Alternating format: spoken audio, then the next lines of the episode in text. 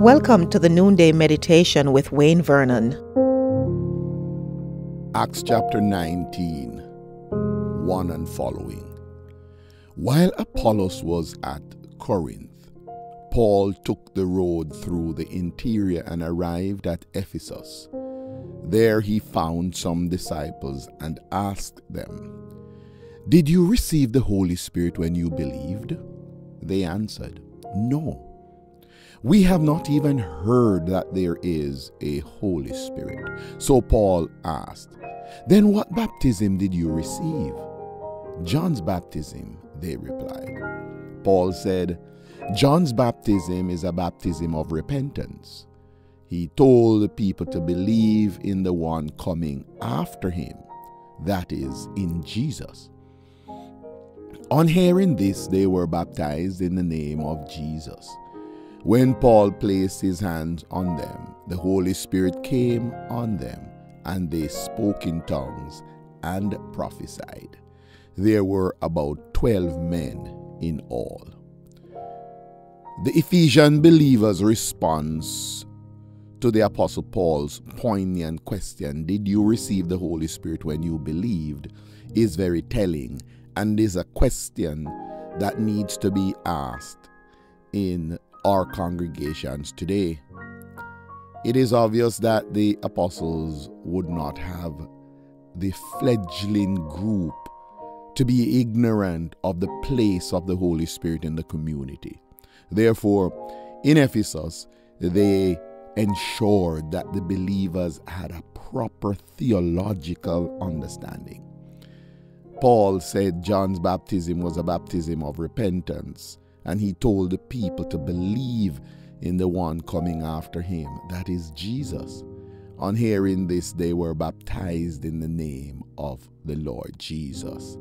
In addition, Paul took steps to ensure that they had a right experience. Paul placed his hands on them and they received the Holy Spirit and spoke in tongues and prophesied. In the early church, both orthodoxy and orthopraxy were of great significance. Essentially, right belief and right practice went hand in hand. Here, Paul ensured that the believers were exposed to sound doctrine regarding the Holy Spirit and the community.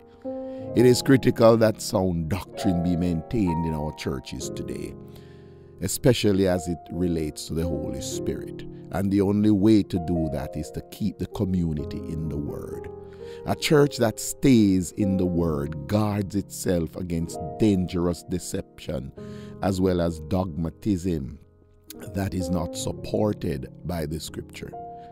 If a community comes down the road of unsound doctrine, it is very difficult to correct it. If left unchecked, it becomes the culture of the community and the standard by which people live. Let us stay in the Word and keep our churches in the Word. Let us ensure that we have a proper understanding of salvation and the process of spiritual formation these are very significant truths for the community to understand and to uphold. Loved ones, as the Apostle Paul asked the disciples in Ephesus, Did you receive the Holy Spirit when you believed?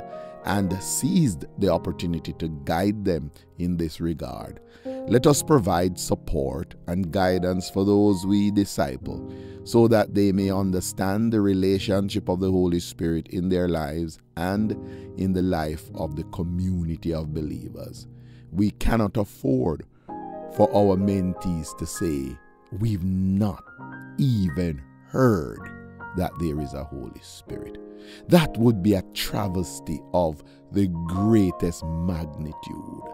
Since the Holy Spirit is the Lord of the community, let us make every effort to know Him, have a relationship with Him, and to encourage others to do likewise.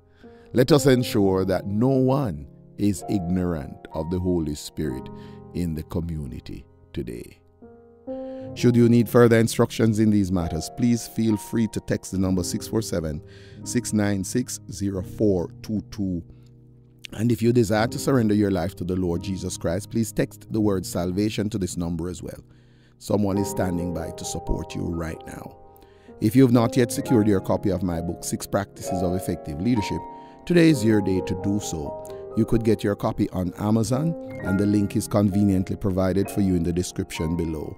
If you're in Ontario, you could pick up your copy at the West Toronto Church of God at 1655 Wilson Avenue in North York.